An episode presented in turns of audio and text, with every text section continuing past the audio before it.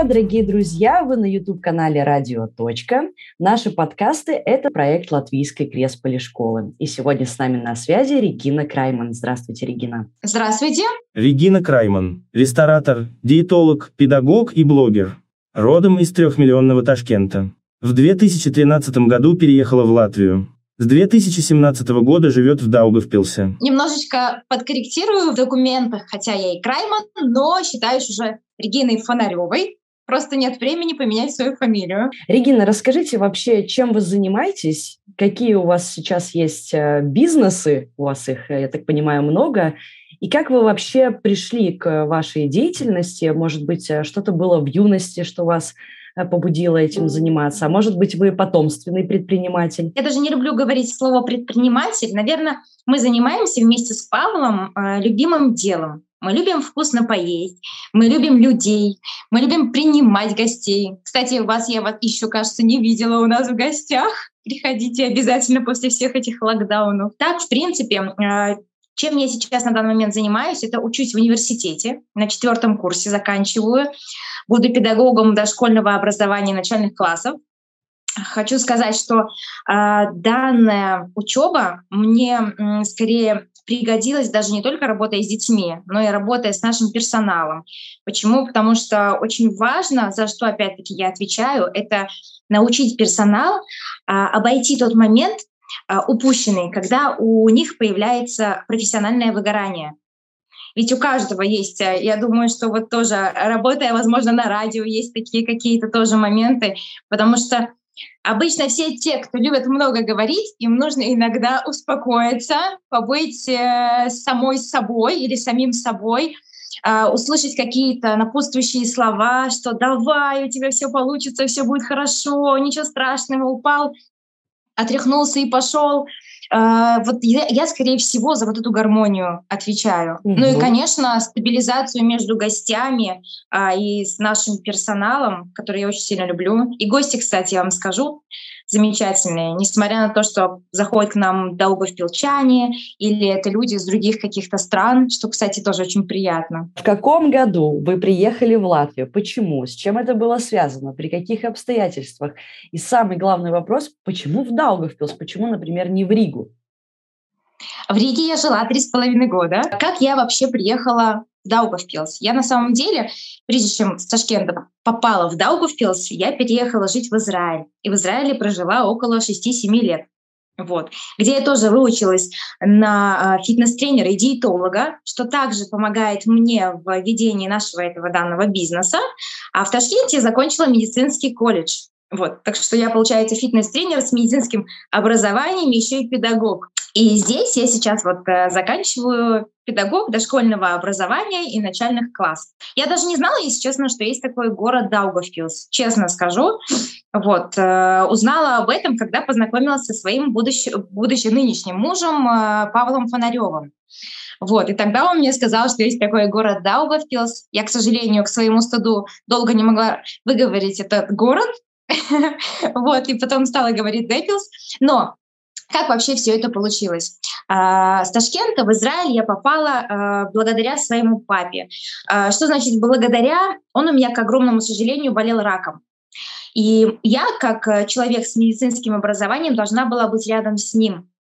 И вместе с ним мы жили 9 месяцев, я ему оказывала первую помощь. После этого, э, как раз, когда у меня, к огромному сожалению, папы не стало, я его вернула э, в Ташкент, потому что он решил, что он хочет быть там, я поехала как раз в Израиль учиться, где познакомилась со своим бывшим мужем, который как раз из Риги, а, вот как раз я сейчас ношу его фамилию Крайман. Там, когда я познакомилась э, вот со своим как раз бывшим мужем, да, он меня уговорил приехать в Ригу. И я согласилась, несмотря на то, что у нас был, был и там бизнес. Мы переехали в Ригу, сейчас я скажу, где-то в тринадцатом году. Как он тоже в Израиле оказался? Вы за папой ухаживали? Да, и потом а я стала учиться на а, фитнес-тренера и, и диетолога. И mm он тоже там учился. Я, я сейчас расскажу, как это, шаги у меня были. Значит, да, с Израиля я переехала э, в Ригу на седьмом месяце беременности. Родила ребенка, и потом, ну, когда было малышке 9 месяцев, мы расстались, Потом я строила свой, свою работу, подымалась, э, очень много интересных предложений было, э, совершенно на мужчин не смотрела. Для меня это было как табу. Э, и потом нас познакомили, моего нынешнего мужа и меня, познакомила моя тетя, и подруга его мамы. Ну, знаете, у нас очень э, принято знакомить. Ну вот именно знакомиться не на улице, а знакомить, когда кто чья-то семья другую семью знает. Вот. Ну, это, скажем, и на Востоке очень принято так. И получается, что Павел приехал ко мне в Ригу на свидание с огромным букетом цветов. До сих пор помню, розы были огромные. Вот. И э, вот э, закрутилось, мы поняли о том, что невозможно жить на два города, и что он не сможет жить в Риге. И я сделала выбор как Э, восточная женщина, хоть я не восточная женщина, но с Востока, э, что надо ехать туда, где стоит на ногах мужчина. Да? А учитывая, что женщина это все-таки шея, мы должны стараться максимально вот это вот комфорт создать. А в Даугавпилс я переехала в 2017 году. Когда я приехала в Даугавпилс, для меня было категорически очень мало людей. Потому что то население, где я жила, в моем городе, официально 3,5 миллиона. Неофициально ну, это да, 5 миллионов много, в городе. Людей. Да. И когда я приехала в Ригу, я говорю, блин, как-то мало людей для меня. А когда в Даугавпилс, я сказала, что? Где? Где люди? Но согласилась все-таки переехать в Даугавпилс, хотя у меня в Риге было очень много, чем я уже занималась и, в принципе, хорошо зарабатывала. А, переехала в Даугавпилс за своей любовью, и на данный момент я об этом ни в коем случае не жалею. Как моя мама говорит, Даугавпилс — это как санаторий. Правда, очень круто, очень классно здесь. А, но опять-таки круто и классно здесь только потому, что я веду активный образ жизни.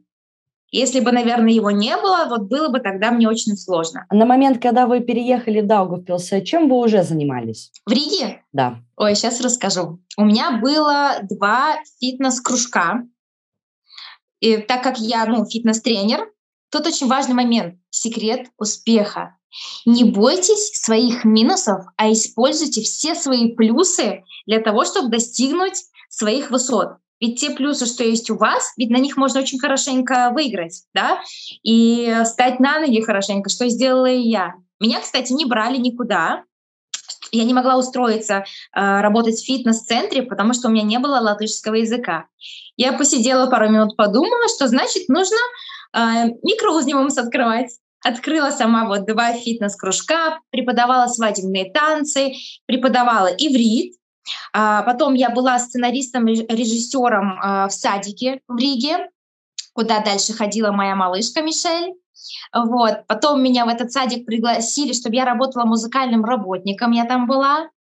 А, помимо этого, mm-hmm. я открыла свой развивающий центр при э, еврейской организации, называется «Бамба». А, после чего, кстати, я ее открыла в Даугавпилсе тоже. У меня было огромное количество детей, там 40 плюс, даже больше. А, помимо этого, я участвовала в лагерях э, во всех как педагог, да, преподавала детям, занималась вместе с ними.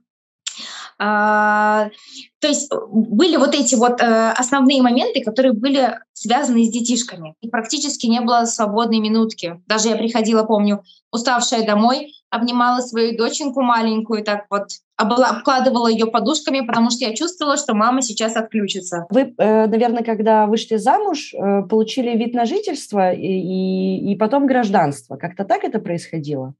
Тут э, система такая была очень интересная. А, да, вышла замуж, мне дали временный вид на жительство, и для того, чтобы получить вот это вот временное вид на жительство, чтобы не было проблем в государстве, я взяла как раз вот фамилию э, своего бывшего мужа Крайман.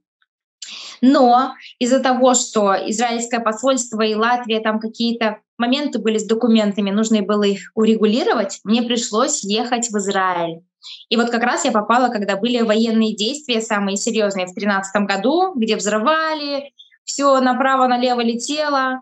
Вот я поехала туда на 4 месяца, занималась всеми своими документами, ну, чтобы укрепиться, что все было хорошо. А в то время, когда я вернулась обратно в Ригу, оказалось, что мы уже с мужем не вместе. То есть зачем я это делала, непонятно. Но Сейчас я понимаю, зачем я эти документы делала. Но опять-таки дали временный вид, э, на, на, временный вид на жительство, а потом, чтобы получить постоянный вид на жительство, нужно было сдать латышский язык. Вот на это, уровень этот момент меня очень интересует. Да. Расскажите, пожалуйста, да. как вы это Мне сделали? очень нравится латышский язык. Мне нравится, как он звучит. Я очень долго занималась вокалом, выступала в театрах, ну, когда я была помладше гораздо. И у меня вот этот вот музыкальный э, слух. И вот именно латышский язык, для того, чтобы говорить на нем, нужно улыбаться. Допустим, «Узрадзешинас» там, «Лабдиен», и все время вот это вот, да? Улыбчивый язык. Улыбчивость, да-да-да. Я всегда своей доченьке говорю, смотри, какой красивый язык, давай учить вместе. В общем, за пять месяцев выучила с нуля на B1, схватила его хорошенько, при том, что занималась у двух разных педагогов, замечательных, которые преподают, кстати, в Даугавпилсе. Э, просто у меня от них э, вот и любовь, кстати, к языку. Это очень важно, где ты занимаешься и что тебе говорит твой педагог. Uh-huh. Вот. А потом я его стала максимально быстро забывать, потому что не использовала. И в Даугавпилсе не с кем было нормально поговорить. Ну да, в Даугавпилсе преимущественно русскоязычное население. Мне очень нравится Латвия, нравятся люди. Где люди улыбчивее, в Риге или в Даугавпилсе? А, мне кажется, в Даугавпилсе. Более душевные, я бы сказала. Какой бизнес из Риги вы перевезли в Даугавпилс? И чем вы вообще сейчас занимаетесь? Вот на что сконцентрировано ваше внимание больше всего? На данный момент, ну, в принципе, что я перевезла из Риги в Даугавпилс? Ничто ничего не перевезла. Почему? Потому что э, я люблю находиться в том месте, где я могу воочию убедиться, что все идет хорошо. Ну, тяжело иметь какой-то бизнес э, и находиться в другом городе. Угу. А тут 3-3,5 часа все-таки очень много. Вот. Но все то, что у меня было в Риге, мне ничто не помешало открыть все то же самое в Даугавпилсе. И Что помимо сейчас этого еще... открыто в Даугавпилсе? Давайте название перечислим. На данный момент это именно а, наше заведение. Да? Это сковородка, это тесто бейкери. Одесса мама у нас в режиме ожидания. Почему? Потому что не, не все а, привились, а мы с мужем, в принципе, не сторонники того, чтобы именно заставлять прививаться. Это выбор каждого. То, что я привилась, это, это был мой выбор. В данный момент у нас работает сковородка, она работает на Bolt, Bolt Food через аппликацию, и люди до 7 часов вечера могут прийти за своим заказом. Доставка. Mm-hmm. Так, сковородки наши уже два года, да? То есть вы Получается, буквально перед пандемией открылись? Ну, мы без пандемии год подождите, два года, мы уже как-то с мужем это, пытаемся вспомнить ей два года или три года, даже спорили. Так, мне кажется, ей все-таки два, да, два года. Мы открылись перед пандемией, мы работали, и получается, что терраса, которая у нас есть, прекрасная красная терраса, она появилась э, благодаря этой пандемии. Я, как вижу со стороны, все-таки м- карантин, локдаун и все, что происходит, э, в принципе, не только в стране, но и в мире, с наших сторон мы этими моментами пользуемся. Ведь э, можно опустить руки, сказать все плохо, да, и там для нас самое важное — это никогда в жизни не падать духом. Это всегда думать о том, что у тебя есть работники, которые должны дальше зарабатывать деньги, потому что у всех есть свои семьи, они даже должны их кормить, да, то есть у нас вот э, здесь нацелена голова, чтобы ни в коем случае никого не кинуть, да, как вот я знаю, что очень многие были моменты такие в связи с, этой, с этой пандемией. Многие люди показали свои настоящие лица. И для нас в семье я почему влюбилась сразу в своего мужа, в Павла, то, что у нас с ним ценности одинаковые. Э, это быть человеком, да, и относиться ко всем по-человечески. И неважно, как в правительстве, какие решения кто принимает, люди просто забывают о том, что это они принимают решения, а то решение, которое примем мы, зависит напрямую только от нас. И mm-hmm. вот скорее попадая под эту волну вот этих всех пандемий, а, мы стараемся, чтобы наши заведения именно укреплялись плане. Вот сейчас есть момент а, сделать кое-что новое в ресторане «Сковородка». Не буду говорить именно что, но это что-то, что очень понравится нашим гостям, да, и людям, которые, дай бог, будут приезжать еще в Даугавпилс и не раз. Вот, то есть мы стараемся этими, этими моментами пользоваться. Тяжело, но возможно. Тесто бейкери, а, да, оно новенькое, ему всего там сколько, 2-3 месяца, оно работает в своем режиме, там к нему даже подключаться не надо, у него так все в порядке, все хорошо. Видите, дорогие друзья, кто-то закрывается в пандемию, а кто-то наоборот расширяется. Что самое сложное при открытии бизнеса? Э, я не знаю, скопить определенную сумму денег, э, просчитывать э, риски. Вот какие вот самые большие трудности были на пути к открытию, например, той же сковородки? Одни из, скажем так, сложностей, а их на самом деле немало, тут правильно распределить обязанности кто за что должен отвечать. Почему? Потому что один человек не может э, заниматься всем. Да? То есть тут, получается, идет как структури- структурирование. Первая часть — это вот как раз вот это вот финансовая, экономическая. Другая — это подбор персонала, э, дизайнерская часть. Нужно думать о том, конечно, какие риски. То, что ты отложил деньги, э, по-любому если ты просчитал свои моменты, да, что это пойдет туда, это пойдет туда, это меня уже муж научил, а, все эти цифры, которые ты видишь, можно умножить на два. Mm. Вот тогда будет правильная постановка уже бизнеса. Пусть лучше тебе эти деньги не пригодятся, но у тебя есть всегда возможность прикрыть свой тыл, потому что может труба прорваться, к примеру, да, может, там, не знаю, какие-то моменты подвести строители, да, те, кто занимаются тем, чтобы привести то помещение, в котором ты будешь находиться, в порядок. А, ты не можешь рассчитать сразу зарплаты.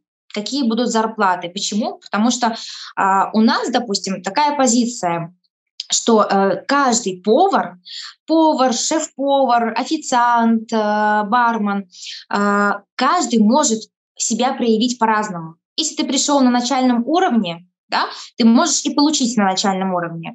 Если ты можешь продвигаться, а что очень важно в построении нашего личного бизнеса, ресторанного, это вот этот вот рост, профессиональный рост, и рост в заработной плате. Здесь очень тяжело рассчитать правильную заработную плату. Да? ты же понимаешь, что она по-любому будет расти. Человек становится лучше, и ты хочешь его похвалить. Еще лучше еще похвалить. И тогда у человека появляется вот этот вот приятный адреналин, без которого я лично жить не могу. Я хочу этот адреналин создать у персонала. То есть у вас есть какая-то бально-рейтинговая мотивирующая система? Конечно. Он приходит сервис-менеджером, то есть официантом, и я всегда говорю, что у тебя есть рост. И рост заработной плате. Ты можешь стать барменом, ты можешь стать администратором. Да? То есть я воспитываю всех э, наших официантов на ту роль, которую они хотят. И я всегда говорю, давай, у тебя получится, ты сможешь. В ресторане «Сковородка» и вообще, в принципе, в наших системах ресторанных, правда, сложно работать. Правда, сложно работать. А, но если человек начинает работать, он как-то становится, скорее всего, не просто нашим работником. Я вот к каждому отношусь так, что это вот часть моей семьи уже. Да, я привет, ну как, ну что, как ты себя чувствуешь, а почему глазки красные, а почему это, а почему то. То есть я скорее к ним уже проявляю себя как мамочка. Вот, наверное, угу. когда ты становишься матерью, ты уже на всех смотришь как мать. Это уже Кстати, диагноз. здесь есть такой момент, э, вот э, как не перейти эту границу между тем, когда вот я начальник, и я мама, или я подруга. Я, кстати, очень хорошо умею переключаться. Угу. И я считаю, что это очень правильно. Тут важный момент такой, когда я разговариваю со своими э, работниками, я им всегда говорю, Сейчас мы говорим на общую тему, а сейчас я с тобой говорю как начальник, как администратор. Да? То есть я вот эти вот подразделения делаю словами даже. Специально. Угу. Почему? Потому что они молоденькие и не всегда понимают вот эти подводные камни. Да? То, что, ой, а почему она сейчас так говорит, а теперь вот так говорит. Я стараюсь всегда людям все говорить для того, чтобы они поняли, что происходит. Я потому что все-таки из другой страны, и меня могут воспринимать немножко по-другому. Угу. Это то же самое, что я привожу пример. Э, пошла в магазин купить кишмиш, а на меня смотрели так, что за кишмиш? И потом объяснили, что кишмиш, говорят в Латвии, это то, когда все замешано, ну, в перемешку. А у нас кишмиш — это просто изюм. Поэтому, да, то есть вот такие вот моменты я всегда стараюсь говорить. Я mm-hmm. сама по себе, в принципе, э, добрый человек, но на работе я считаю, что, конечно, должен быть порядок, да. Тут очень важный момент. А, на работе нужно быть человеком, и не чтобы тебя боялись, а чтобы тебя уважали. Вот это очень важно. Чтобы тебя люди боялись, тебе можно накричать, да, там, показать себя не очень правильным образом, это сделать очень легко. А вот для того, чтобы тебя уважали как человека, не только как э, руководителя, да, а вот просто по человеческим каким-то определенным критериям, вот это стоит дорогого. И когда уходят и говорят приятные слова, дарят цветы, да, и это настолько так трогает. Я так не люблю прощаться, что у меня прям вообще просто, я стараюсь бежать уже куда-нибудь, да, вот мне очень сложно. А ребятки, понятно, что это такой возраст. Спрашивают. Какой, кстати, средний возраст э, ваших сотрудников? А, примерно 20 лет. Правду ли говорят, что легче вот взять, как говорится, птенца обучить его, дать ему необходимые инструменты, задать вектор э, как надо, или вот взять уже профессионала, из которого э, сложно что-то сделать под себя, сложно их переделать, что вот у них уже есть какая-то своя правда, как нужно. Как у меня проходит кастинг? Что я пытаюсь разглядеть в людях? Это душу. Я беру людей с хорошей душой. Я не могу это объяснить, я чувствую это. Вот у вас, допустим, прекрасная душа, я это чувствую, хоть я и общаюсь Ой, через спасибо телефон, большое. Да? это ни в коем случае не лезть. Э, то есть вот я не могу это объяснить, да. Люди бывают, ну что значит прекрасная душа? Это не значит человек, что он всегда добрый, да, всегда делает только хорошо. Мне кажется, этот человек будет не в порядке, если он будет всегда добрый, всегда будет делать хорошо. Это Кстати, ненормально. да, кстати, так есть. Меня, меня очень смущают такие люди, которых все хорошо, они такие радостные. Да, они, кстати, попадают под подозрение очень серьезное. Вот. То есть я вот ищу что-то вот это внутри, я даже мужу говорю своему, если есть вот эти семейные ценности, профессионализм я смогу приклеить, нарастить, научить. Но если человек пришел профессионал, и у него вот здесь вот а, ну, пусто, да, или корыстно, или вот что-то не так, тогда все остальное будет разрушаться. Поэтому для меня это очень важно, когда я смотрю, что вот, вот здесь должно быть прекрасно. Хорошо, да, первый пункт – душа. Э, значит, душа. дальше, э, что касается профессиональных навыков, э, должно ли быть у него там какое-то образование? Я бы вторым пунктом после души взяла бы коммуникабельность. Это угу. очень важно. Даже если не взять кулинарию, это тоже можно рассказать. Да? Если вдруг он что-то не знает, я ему отрежу кусок и дам попробовать. Да? Это, это, это важно, да, конечно, знать вкусы. Мы там, нет, нет, я заказываю что-то, говорю, ребята, давайте попробуйте вот это, да, попробуйте вот это, чтобы вы могли описать вкус, какой он, да, а не придумывать с головы. То есть душа, коммуникабельность. Очень важно, к сожалению, это внешний вид. Почему, к моему mm. сожалению? А, потому что м, тут скорее э, выбирают не то, что красивый или некрасивый. Нет. Это э, выбирают а приятный или неприятный. Вот, вот тут. Да, э, ну, приятность, да. На вас ведь смотрят как, как на лицо заведения. Если вас возьмут, когда придет гость, кого он увидит? Он увидит вас, да? И вы должны сделать все возможное, чтобы ему не захотелось быстрее развернуться, закрыть дверь и сказать, меня тут не было, да? Как справляетесь? Что еще? С профессиональным выгоранием. Наверное, в пандемию было очень много трудностей, люди сейчас, в принципе, депрессивные такие стали. Тут скорее выгорание происходит не во время локдауна, не во время пандемии, а выгорание происходит тогда, когда очень много работы о, в нашей системе, именно у нас, с нашими сотрудниками. Тут я стараюсь влететь в кухню, сказать, ребята, там так вкусно, они так говорят, что они никогда так не ели. Там бывает, что муж и жена сидят вместе, да, там и муж говорит, ну слушайте, ну такая вкусная курица, а жена говорит, а что, моя плохая, что ли? И они смеются и тем самым заряжаются дополнительно и идут вперед и вперед. А когда вот как раз такая вот пандемия происходит, я даже вот буквально на днях им говорила, я говорю, ребята, это государство, у них одни правила, законы и так далее, но мы сейчас плывем на нашем корабле, да, вот это ресторан «Сковородка» или тесто бейкери, э, это не важно, это вот просто, и я стараюсь им, скорее всего, э, не просто давать какие-то советы, что нужно делать и что не нужно делать, я подчеркиваю их плюсы, я говорю, ребята, вот сейчас у вас есть такая возможность, сделать вдох и выдох. И, возможно, о чем-то подумать о том, о чем вы еще не думали. А возможно, создать какой-то новый интересный рецепт. То есть все знают, если они что-то создадут, то для них это будет очень хорошо. Мне очень важно, что вот человек, который готовит еду, что он не просто так стоит, мешает, так, нужно приготовить 200 как того, 300 столовой, того. да? Да, 5 да, тонн, да. 5 э, тонн пюре, вот это вот. Вот. Все те, во всех наших заведениях, все, все, что они делают, они делают это им с эмоциями. А это же так классно, знаешь, что человек туда э, вложил любовь свою, какую-то энергию дополнительную. Я считаю, что через еду можно очень много чего передать. Хорошо. Вы украшаете еду. Это как ваша, можно сказать, фишка, э, да, дизайнерское украшение еды. Какая-то красивая, необычная подача. А какие еще фишки есть? Вот что вас отличает от других э, ресторанов и заведений в Даугавпилсе? Какое такое уникальное предложение вы можете подарить долговпилчанам и вообще всем приезжим? А, да, наши заведения, они скорее не только про кулинарию, а про какое-то эмоциональное, приятное, про приятную такую историю. Всегда, когда ты заходишь куда-то, э, ты ощущаешь от интерьера энергию, допустим, от людей какую-то энергию. Я, вот если не взять э, за то, что я, скажем так, с ними занимаюсь и хочу, чтобы они что-то донесли. У нас нет такого предложения один плюс один или берешь три, получаешь четвертый в подарок, да?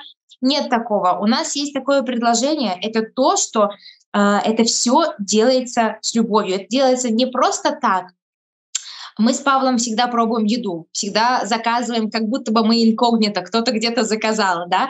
То есть стараемся максимально все это контролировать. А, в принципе, все вкусы, которые э, есть в наших заведениях, это наши с Павлом вкусы. И нам было очень приятно, что это город полюбил, и он это оценил.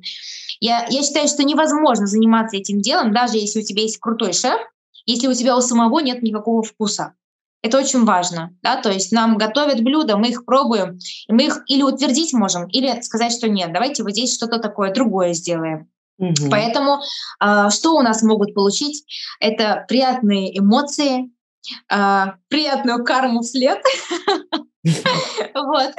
Я не знаю, я настолько не отношусь к этому как к работе, как к бизнесу или какой-то там такой деятельности. Мне просто в жизни повезло. Мой успех — это то, что, наверное, я всем, чем занимаюсь, и от этого получаю кайф. А что составляет самый большой расход? Закупка продуктов, э, зарплата персоналу, я не знаю, может быть, какие-то решения дизайнерские в плане интерьера, вложения, да, там э, вот что? Какие-то поломки, может быть. Кстати, что да, чаще да. всего ломается в ресторане? Так, что у нас э, ломается? А, ломались очень часто холодильники. Почему? Потому что очень было жарко, и холодильники ну просто не выдерживали. Но исправляются, и все у нас хорошо, замечательно э, становится, потому что все находится под контролем. А в плане растрат, конечно, это заработные платы. Заработные платы, ну и закупка товара. Тут э, во время пандемии очень аккуратно нужно это делать. Почему? Потому что нужно правильно рассчитать, сколько... Э, какой правильно сделать заказ, чтобы не заказать лишнего, да, чтобы ничего не испортилось, чтобы все приезжало вовремя, потому что всегда во время вот таких даже моментов нужно в первую очередь подумать, что тебе могут не привезти тот продукт, который ты заказал. Все может быть, да, потому что может он закончился, может быть его не быть, и ты всегда должен в голове а, держать альтернативу. Если ты тот человек, у который не умеет делать вот эту альтернативу в голове, да, держать ее, придумывать, что, а чтобы сделать вот так или вот так, да, а, тогда очень сложно что-то открыть. Mm-hmm. А, в нашем случае, да, там, допустим, с Павлом, мы с ним два противоположных человека, и в бизнесе также я говорю со своей стороны, он говорит со своей стороны, поэтому и у нас есть такое вот э, распределение обязанностей. Я администратор, а он э, директор, хозяин, да, вот этого всей этой структуры огромной. Открыть бизнес легко. Быть крутым легко. Быть самым вкусным Сложнее, но возможно. Но что самое сложное? Это удержать позицию на протяжении какого-то времени. Человек пришел, он попробовал, у него уже есть вкус, он уже видит, как работает персонал, он сделал себе какую-то помя... ну, памятку, да, такую в голове. Он пришел в следующий раз, и если он этого же не увидел, то мало кто дает второй шанс. Я просто хочу, чтобы люди, когда заходят к нам, они ощутили себя как бы и в заведении, и в то же время дома. Ну вот не люблю заведения с пафосом каким-то таким вот. И вот, никогда... Кстати, хотела да. спросить, кто ваши клиенты? Кто самые частые Наши... клиенты? У вас наверняка есть какое-то представление, а для кого мы это все делаем? И, кстати, важно ли это учитывать э, при составлении какого-то бизнес-плана? То есть кто наша целевая аудитория? Да, ну, наша да. целевая аудитория — это средний уровень людей, да, то есть э, и средний. Почему средний? Потому что те, кто э, на высоком уровне, они могут заказать себе побольше, да, там и так далее, какие-то сделать акценты в тех блюдах, в которых они э, нуждаются именно в этот момент.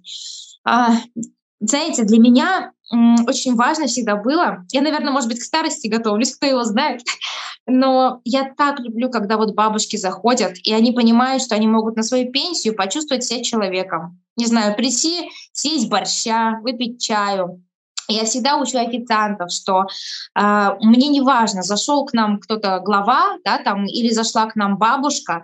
Я хочу, чтобы эта бабушка вот почувствовала себя вот просто принцессой, да, что вот она сидит, за ней ухаживают. Это для меня очень важно. Мы должны реагировать на всех одинаково, но кого я не люблю? Я не люблю людей, которые считают, что официанты — это прислуга, это рабы, которые тебе что-то обязаны. Вот здесь вступаю я. Да? То есть если я вижу, что есть возможность, что официанта могут обидеть, я всегда бегаю официанта и говорю, что я иду принимать заказ. Для меня очень важно, потому что ведь люди меняются за счет того, как их обижают. Если человек очень часто обижают, он может стать или плохим, или закрыться, да, или что еще может случиться. Поэтому я на своем примере всегда а, показываю, как надо. Неважно, они не смогли помыть дверь, я встану помою и говорю, вот теперь видно, теперь понятно. То есть важно вот все это показывать. А насколько высока конкуренция в Даугавпилсе? Вообще, я, тяжело вести бизнес как... в Даугавпилсе? Тут важный момент такой. Очень многие э, считают, что все рестораторы являются конкурентами. Совершенно не так. Конкуренты могут быть те, кто, там, допустим, э, кто-то сушами торгует, рядышком кто-то открылся, тоже суши продает. Вот тут конкуренция. Э, все, что мы открываем, я не считаю, что у нас есть конкуренция. Почему? Потому что э, мы никого не повторяем. Мы делаем то, что мы делаем, мы показываем свою индивидуальность и продвигаем ее. Поэтому для нас не, всегда правилом было ни в коем случае ни у кого работу не отнимать. Все пытаются работать, все пытаются выживать. И зачем брать у кого-то, кто уже в каком-то деле находится, и что-то переделывать? То есть мы всех э, рестораторов, все заведения э, стопроцентно уважаем. Э, неважно, даже если кто-то из эм, рестораторов, кто-то куда-то заходит, а мы все друг к дружке ходим, и это нормально, и мы все друг с дружкой общаемся. И я больше скажу, когда официанты приходят устраиваться, у нас уже досье есть на официанта, где он работал, где он был, потому что очень многие а, почему-то ребята не понимают этого, да, то есть э, когда они куда-то идут, уже про них все знают да, то есть просто слушают, что он скажет. Главное быть правдивым и говорить то, как оно есть. А в плане конкуренции я сама очень люблю заведения есть, которые люблю ходить, да, и всегда желаю удачи, чтобы все получалось. И когда, если у нас, допустим, нет места, при полной посадке, опять-таки всегда говорю, куда бы им лучше сходить, где этот адрес, телефон. Даже сама могу позвонить и зарезервировать столик. Поэтому я не, не знаю, нет у нас конкуренции, и потому что мы, мы другие. Открывая бизнес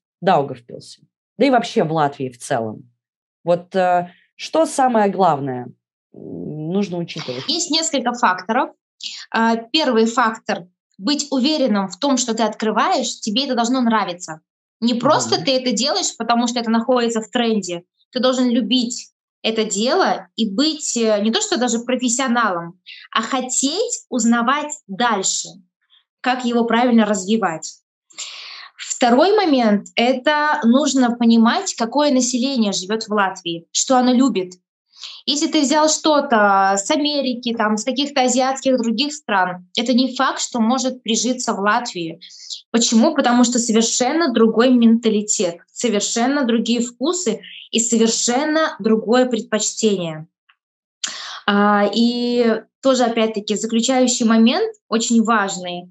А, любая страна, она дает, э, наверное, какое-то такое вот дуновение. А, кому-то, вот, допустим, мы открыли эм, связанные с кулинарией, да, связанные с тем, что вот, э, люди должны прийти, э, насладиться красивым интерьером, поесть вкусно, пообщаться. Тут важно не потерять свою индивидуальность. Вот э, ты должен именно стоять на своем, стараться не перенимать у других что-то. Неважно, это Латвия, другие какие-то страны, а ты должен именно свою точку зрения немножечко вот повернуть так, чтобы именно в Латвии ее захотели увидеть.